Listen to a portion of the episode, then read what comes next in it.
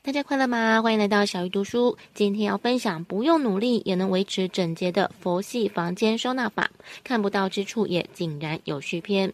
相信这一阵子大家陆续在换季，如果你发现自己有整理障碍，就跟小鱼一起来读这本书，看看作者提供了哪些好方法。首先，作者认为所谓的整理就是全部拿出来，把不能用跟用不到的彻底放手，这一点很重要。作者认为不管整理几次，最后还是恢复原状的人，就是忽略了这个步骤。当你把不能用跟用不到的东西都彻底放手之后，最后就是重新收纳。以前小雨也觉得全部拿出来整理很麻烦，但后来发现这反而是最省事，因为只有全部拿出来，你才会感觉到囤积的恐怖，以及到底有哪些东西根本都没有用到。再看第二个重点，整理东西需要的不是努力去变得一丝不苟，而是费心去做符合自己个性的整理。如果坚持想要像某一个人或书中介绍的那样整理，很快就会失败，无法持久。像是小鱼自己也是参考了好多书上的建议，最后才找到最适合自己的整理跟收纳方式。因此建议大家刚开始都可以去尝试看看，然后就能渐渐了解什么样的整理或是收纳的方式是最适合自己的生活形态。再看第三个重点，筛选。很多人会有类似的困扰，比方把衣服从收纳柜拿出来的时候，常常因为柜子塞满了衣服拿不出来。作者建议要减少东西的数量，筛选收纳柜里不要的东西。尤其很多人可能因为客人要来，随便的把东西塞进收纳柜，久了也就忘了收纳柜里面到底有什么。因此一定要做到筛选这个步骤。那么要如何筛选呢？如果确定不要，当然很好解决。如果是还没有决定要放哪里或者要不要，就先放在看得见的地方。当你每天都会看到，就能每天去思考到底是要继续留着还是丢掉。另外现在是夏天，所以在收拾冬天衣服的时候，你也可以顺便再筛选一次，把明年不想继续穿的丢掉。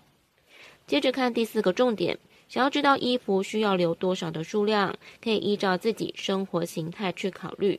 比方每天都要穿相同用途的袜子，可以只留两双。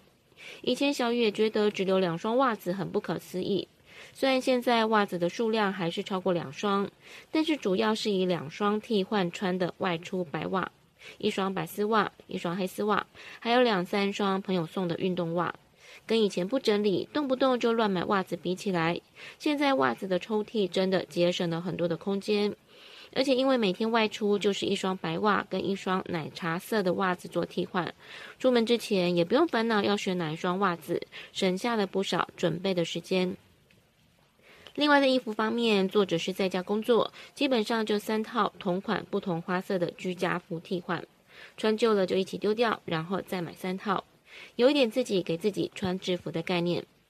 小鱼因为工作的性质是每天基本上都要跑外面，所以会一周两件裤子替换穿，偶尔换穿洋装或是裙子。上衣的话也会以两到三件来做替换，这样一周五天上班日其实就很足够，等于一周只要花一点时间选定好上衣跟裤子，就不用每天上班之前还要烦恼穿什么。接着看第五个重点，拥有物品意味着必须管理，因此要费一点心思留意，尽可能的减少管理的麻烦。比方衣服收纳，尽量不要放在看不见的袋子，因为这样很容易会忘记。对于这一点，小鱼很有感，因为看不到，永远都不会想到要拿出来穿。因此后来我都买透明的收纳盒。